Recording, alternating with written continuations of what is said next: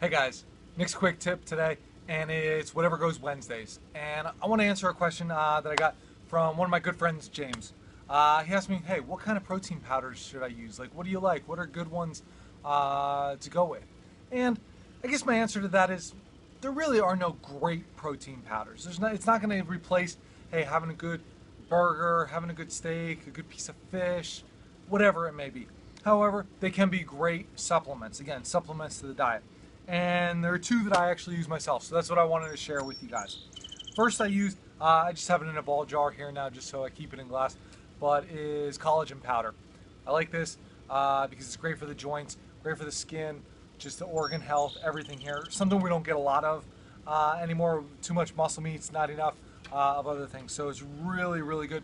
Uh, all it is is straight protein nothing else in it. It really doesn't taste like anything either. So you can just mix it in with some water uh, and go from there. Great, like hey, you can have something during, like before, during, after a workout. That works really well, and uh, that's one that I'm a really big fan of that I do use quite a lot. Again, really does feel good for the joints.